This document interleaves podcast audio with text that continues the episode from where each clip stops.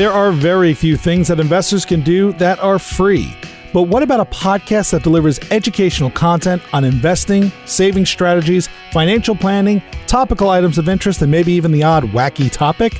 Welcome to Free Lunch.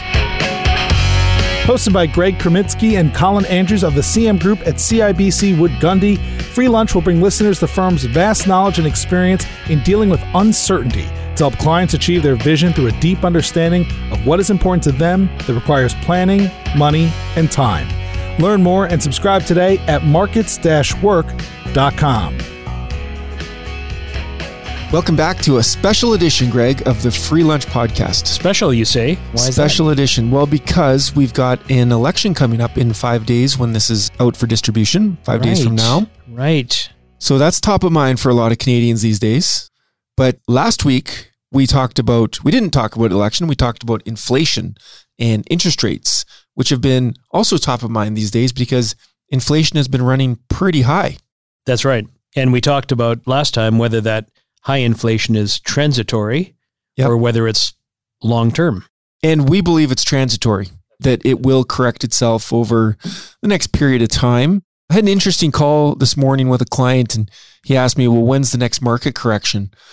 I said, geez, if I knew that, I probably wouldn't be working. I'd just be. Did he want the exact like day and time or? Pretty much. Okay. Pretty much. Yeah. yeah. So instead, we focused our discussion around, well, what's current? Inflation, interest rates, momentum in the stock market, things like that. But he did bring up the impact of the upcoming Canadian election. And we did an episode on this that was for the US election back in, I guess, October of 2020. Yep. did that episode. And we called it, Yeah, but it's different this time. And the whole idea was that the elections get a lot of press because they're current when they're happening, and it gets a lot of questions about, well, what will it mean to the stock market? And in the US, our discussion was focused around it really didn't matter if it was a Republican or Democrat in office. So I guess the question in Canada, though, is I don't know, the same question. Do elections actually affect the stock market? It's interesting when you think about it. Think about the US elections. So we already know that the next one is coming up in what is it, November of 24. And they've got some other big elections. Their midterm elections are coming up next year, 2022. You know, in Canada, I mean, we just had one two years ago. This election was just called last month. And so it's a relatively short lead time. And so it's interesting because you think about, well, because our elections are not on a specific date every time, and this one was called after only two years, and we've only got a about a month and a half lead time. So, how much impact could that have, or does that have on the stock market? So let's talk about that a little bit because a vastly different scenario than in the US. Well, and actually, as you point out, it's only been two years. So I guess we could call this a midterm election in Canada. Exactly. it's our own version of it. That's right. Just another way to spend, I don't know, $600 million of taxpayers' money is to call an election after two years, right? Well, what the heck? So tell us, do elections affect the Canadian stock market? Interestingly, there was some research done. This goes back to 1993, so it certainly doesn't reflect what's been gone on over the last 25 so years. But they looked at, there was a group at the University of Western Ontario, or Western as we refer to it, and they looked at stock market performance during and after the nine federal elections that were held in Canada between 1960 and 1992. And basically, they did find that there was some periods of markets going up during the month of the Canadian elections, regardless of who ultimately won the election. So it seemed that the markets were basically reacting favorably just to the resolution of uncertainty, as opposed to whether or not there was a specific party or platform that seemed to matter that much. That happened in the US in this last election. So in October, leading up to the well, September and October leading up to the US election, the stock markets had a negative return. And then there was a fateful day in November where two things were announced. One was that Biden won the presidency, and two, that there was a vaccine that had been developed. And it resulted in November being the strongest performing November in stock market history. Right I mean, on. it's a bit of a hyper situation compared to what you just talked about, but it's the same thing. It was just that there was resolution to the issue and markets looked at it favorably going forward. Exactly. And so there was another study that actually many listeners might be too young to obviously remember what was going on back in 1990 or the early 90s or late 80s. talking about the possible separation of Quebec from Canada and the Meech Lake Accord, that kind of thing. And they looked at whether about news of the possible separation of Quebec from Canada affected market volatility. It did seem that there was some volatility of some individual stocks, depending on those particular firms, the companies, their assets, and the level of their international activities. But there wasn't really a link between the political news and the overall returns or risk in portfolios as a whole. And so that probably speaks more to just the benefit of having a well diversified asset mix as opposed to trying to zone in on individual companies and then taking the risks, the specific risks that might be relevant to those particular companies. Yeah, because if you have a concentrated position in any company, it could be, I don't know, like a Canadian bank stock. You could feel really good about the fact that the Canadian banking sector is thought of as a pretty strong sector in the world, pays a good dividend, all those things that people like to talk about.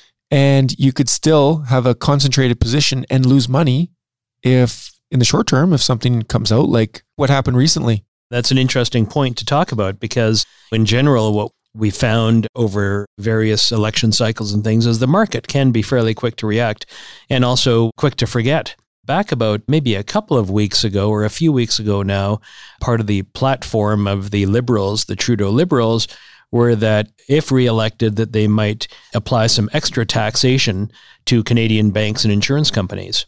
And there was a pretty quick response with some banks and insurance companies selling off for a couple of days. And then about a week later, things basically got back to normal. So possibly an initial reaction to that, just even talk about adding some extra or specific taxation of banks and insurance companies. But again, it's all talk because in the end, if the liberals win a minority government again, then they have to depend on one of the other parties to support any actions that they may want to take with regards to some specific taxation. It may not come to pass. They may not win a majority or a minority the conservatives could end up in, and then the, any discussion of extra taxation for banks and insurance companies would drop away. What about the Green Party? Do they have a chance at winning the uh, election? Well, I'm not a pollster, but my my guess would be not a great chance of winning the election.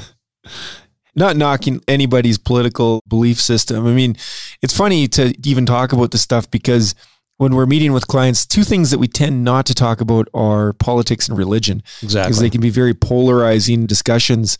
So we, we tend not to delve into it. So, you know, it's kind of fun that we're kind of talking about politics today. But getting back to your point about income tax or taxation, do you know when income tax was first collected in Canada? I don't know. Well, I'll tell you. Please do. 1917. That's when it was first established. It was established to help finance the First World War, and it was supposed to be a temporary measure. Seems like we're 104 years into this temporary measure and tax rates continually go up. Wouldn't that be nice to think that that's a temporary measure? But I don't think so. But let's talk a little bit more about this idea of markets quick to react and quick to forget because we see it all the time. I mean, look right now, El Salvador announced that Bitcoin was going to be a, I don't know, like a currency that they're going to support as part of their central banking. And they had an issue with something to do with their cryptocurrency platform. And as a result, Bitcoin went down like some drastic amount in one day. So that's a quick to react. And I'm not promoting Bitcoin, I'm just using it as a current headline. Exactly. Because would we ever promote Bitcoin, Greg? No, Colin, we wouldn't. Well, we might, but it depends on your situation, right? depends on what your belief system is, I guess. But no, in general, we wouldn't say you should sell everything and buy Bitcoin. We just don't think that there's a lot there currently, but the markets are quick to forget. So even what are some recent stocks that have gone through this? Like you talked about the bank stocks, or I talked about them. Bank stocks went down pretty dramatically in a one or two day period with that announcement from the liberal government on their platform. But within two days, they were back up to exactly where they were two days previous. That was a pretty quick to forget kind of scenario. Now, what about how stock markets have performed based on different parties in power? I mean, that's data that's easy to accumulate, but hard to draw any conclusions from. There is a lot of data around that. I mean, National Bank put out a report on this, and in it, they provide a table of equity market performance from one prime ministerial term to another. So they're looking from Louis Saint Laurent to Justin Trudeau and everybody in between and I know you got the data in front of you, so I maybe I want to ask you, who do you think? But can you tell the listeners during which prime minister's term did the Canadian stock market have the best performance? I'd be happy to. That was Louis Saint Laurent. Louis Saint Laurent. And that was in 1950. 1949 to 53. Okay. And the market was up like 88%. Exactly. The Canadian market. Yeah. The S&P 500 at that time was up 75%. So what does that tell you? If the Canadian market was up 88% and the S&P 500 was up 75%, must have been a pretty good period of time to be invested. Absolutely. Post-war, yeah, very good time. Post World War II and and then the prime minister after Louis Saint Laurent was a guy named John Diefenbaker. Did you ever go to the Diefenbaker Center in Saskatoon, by the way, at the University of Saskatchewan? I'm sure I did, but I can't specifically remember. Yeah, it's like a little museum on campus called the Diefenbaker Center. Anyways, I am an alumnus of the University of Saskatchewan, but I think it No. came after you. could be. Yeah, but Is that ageism, by the way? no, Are you discriminating against me because of my age? that's just math. That's Okay. just a fact. All right. okay. Anyways, the stock market, the Canadian stock market, had the worst performing period during Diefenbaker's first term. What was it? Negative 22%. Yeah, negative 22.8%. Well, what changed between St. Laurent's term and Diefenbaker's term, and how did it come back to which prime minister did a better job? It probably had nothing to do with who the prime minister was. It was just That's a right. market cycle. Exactly.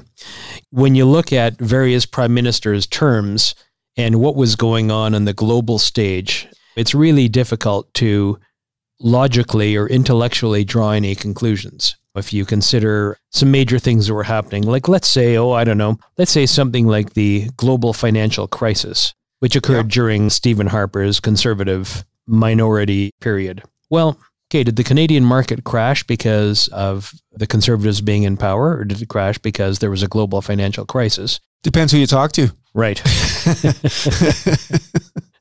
But let's assume for a minute that that worldwide event would have had a significant impact on Canadian stocks. And of Don't course it downplay it. The worst financial crisis in our lifetimes. That's right. And Harper just happened to be prime minister at the time. And the president happened to be, I believe, George W. Bush. Is that Uh, right? That's right. We can go through, and as I say, there's lots of data, but getting the data is easy and drawing conclusions from it, and then from there, making investment decisions from that, much more difficult. So let's talk about. Well, wait, an- wait, wait, wait. Oh. You never gave the number. So the TSX in Harper's first term, which was a short term because there was an election called shortly into that term, what did it do for return? Well, it was uh, negative 15.2%. Well, he should have been fired then. Exactly. He should have been fired as prime minister because the market returned negative 15%. And by the way, the interesting thing is because that period ended in October of 2008, which, as you recall, was right in the middle of that whole market meltdown. Obviously, the markets were down a lot more than 15% that year, and probably 35% if you look at a calendar year basis. Well, what about his second term though? What did the market do? Interesting. Plus 40%. that he should have got a raise. Exactly. right? I mean, we're poking fun at this, but the point is that it's easy to do that because people try to correlate these things or to say that there's causation, even. But I don't know, it's just chance in some cases. Because Justin Trudeau, the reason we're going on about this is that there was a report that came out and said the TSX underperformed the S&P 500 by 70% during Trudeau's current tenure as prime minister. And that's true. That's absolutely true. The TSX in that period of time, which is about six years or something like that, six and a half years, has returned about 48%, where the S&P 500 is up about 118%. That's a pretty good return, 118% when you think of it. Well, it is. It is. But I would argue it doesn't have much to do with Justin Trudeau, right? Exactly. Anyways, we can go on and on about this is kind of fun, but we don't need to go through every prime minister's tenure. The point of this exercise is you can look at how the markets have performed, whether it's during the period of the election, as the first study that I mentioned, where they looked at how did the market do during the month of the election itself, regardless of who ultimately won.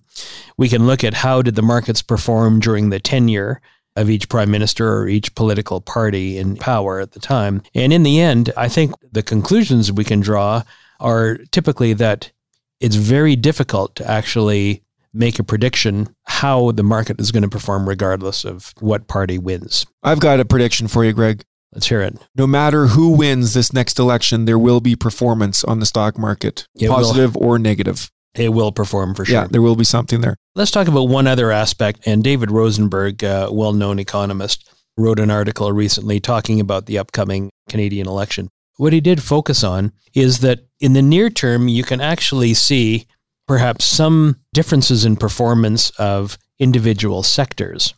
But the election result is unlikely to have any kind of significant impact on the overall Canadian investment environment. So, what do we mean by that? There are some differences in platforms between the Liberals and the Conservatives, for example. Oh, don't forget the other parties, Of course, the NDP, the Green, the the bloc. Bloc, and the new party, the People's Party.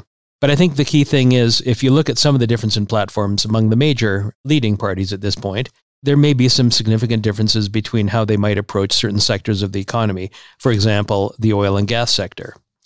And we know that, or we can expect that the liberals might be less friendly towards the oil and gas sector than the conservatives might be, if history is any guide in that regard. Like recent history, not like going back Of uh, course. to That's right. Diefenbaker days. Well, I mean, you can certainly go back to Pierre Trudeau days, so which Yeah, was true. not particularly energy friendly, as most people that were around in the early 80s remember. But certainly there could be some issues with regards to getting approvals for oil and gas projects, things like that, and that could have a negative impact depending on how the election goes. On the other hand, again, while there may be some impacts on the oil and gas sector or even the telecom sector, there could be some effects on the telecom sector. The overall Canadian market likely will not be generally affected in any long term significant way. Well, that's just it. Because if your platform, and I don't care what party it is, is to say, use terms like, we want to get rid of those dirty tar sands, and that party wins the election, well, then I guess if you're invested in a company that is oil sands, probably your stock price could have a negative return. But the overall market might not be reacting the same way. Exactly. Now, I mean, as it turns out, I think the energy sector is currently about 12% weighting in the index. And so, if you had a lot of very serious negative consequences in the energy sector, that could transfer through to the entire Canadian index. But again, we're going up against also right now very strong pricing and world oil and natural gas prices. And so, who knows? But you'd still need a majority government. That's correct. So currently we have a minority government, which I think the math is to have a majority, you have to win 170 seats. And currently there's something like 150 some odd seats. there. 153 currently held by the Liberals, I think. Right. So even if a party has a platform that says, and I use the term dirty tar sands because that's what environmentalists use to talk about oil sands when Those- they. we use quotation marks around Yeah. dirty oil. That's right. Yeah. So if a certain government platform is determined to impact that industry, well, they would need to have a majority government before they could really do anything to impact it. But in the short term, the stocks of companies in that sector could underperform. Just Sure. like you talked about earlier, the market is quick to react, but also quick to forget. So right. in the short term, an energy company could trade down. In the long term, it might not. Exactly. Now, let's talk about one other thing. And you and I have talked about this on previous podcasts. How important is the Canadian stock market relative to the entire world stock market, the whole investing universe that Canadian and investors around the world have access to? Well, I know the facts are this, and again, it's just math, it's just numbers, they're just facts, is that Canada is about 3% of the world stock market. Right on. So, yes, if you have an investment portfolio that's 100% Canadian stocks, number one, you've got a whole bunch of risk just by having just stocks in your portfolio Right and on. no other Yeah. asset classes. Number two, you've got a home country bias, which will lead you to have concentration risk in an area that's only 3% of the world. So you're spending 100% of your time on 3% of the world. Did that answer your question? It does. Yeah. Thank you very much. Would you like me to go on? No, Okay. no. Well, I mean, you're welcome to, of course. I think the point is this we always, as our listeners and our clients know, we harp on diversification, asset allocation, and diversification, ways to control risk. And we've just spent the last 20, 25 minutes or so talking about how we don't believe that the election in Canada will ultimately have a particularly significant impact on the Canadian stock market. But let's say it did. Well, if you're well diversified globally and and let's say there is a home country bias, and so instead of having 3% of our stocks invested in the Canadian market, we have 20%. of our stocks invested in the Canadian market. That would be a reasonably strong home country bias by being overexposed by that amount. So even if we have 20% of our stocks, if our stocks are only 60% of our portfolio and the Canadian market was affected by 2 or 3% on a relative basis, well, by the time it gets down to the effect on your portfolio, it would be very low. Yeah, pretty small numbers. Probably under 1%. And so, as always, by having that well diversified portfolio, even if things that are beyond your control or unexpected happen, it still could have a relatively minor or insignificant impact on the portfolio as a whole. Well, I would say that anybody who's listening to this, if they really are concerned about the outcome of the election affecting their investment portfolio, perhaps they want to revisit how they're investing. Right on. And we're happy to talk to people about that anytime. We've had a lot of referrals in the last couple of years as we've gone through this global pandemic and global economic shutdown. And it's because people have been in concentrated positions and they know there's a better way, or they're coming to know there's a better way. That's right. So I think when you talk about, well, what's the outlook here, regardless of what party gets elected? Well, I think there's a couple of things we know. We know that there's been a ton of stimulus provided to the economy through direct grants, through quantitative easing, and things like that. And we know that all of the major parties are going to continue to provide the economy with lots of fiscal support until we get through this pandemic. And so, regardless of which party wins, there's going to be lots more fiscal support, monetary support, and efforts to keep the economy rolling along. So, in the end, I think that regardless of who wins, there is no reason to think that the outlook would be particularly negative for any either sector or the market as a whole in Canada. In the long term. In the long term, that's right. I agree 100%. I mean, we often talk about, well, what can investors do? And you've started this already. What can they do? Number one is probably have a plan so you know what you're trying to accomplish. Number two is from the investment side is well, your plan is going to dictate how much risk you're going to have in your investment portfolio, anyways, your asset allocation. Be diversified, as you mentioned. So diversify away anything like home country risk or sector bias or things like that. Maybe rebalance regularly and I don't know, keep your costs down. When you think about it, when we do planning, we take a long term view. Most of our financial plans are certainly long term in nature. If the plans cover the period for the next 10 years or 20 years of retirement or what have you, we know that there's going to be lots of different elections, lots of changes of governments, changes of prime ministers, changes of US presidents.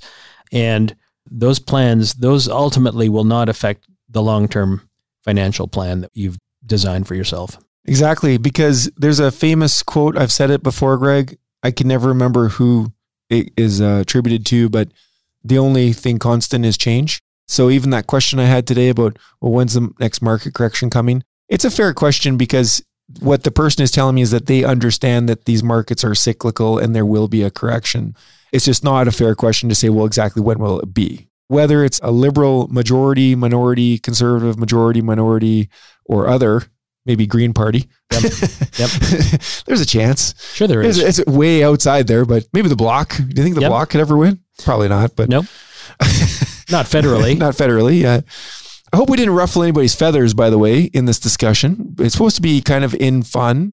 Hopefully, everyone understands when we talk like this, what we're talking about again are probabilities. And right now, the probabilities are leaning in favor of the liberals and the conservatives. Not to downplay the role that the other parties can have, the NDP and the Bloc, et cetera, in minority governments in the minority government of Trudeau recently and in any minority government in the future, there's always the role for one of these other parties to essentially help dictate the direction. So, of course, there's a rule for all of those parties, but the reality is the odds will be either a liberal or a conservative government.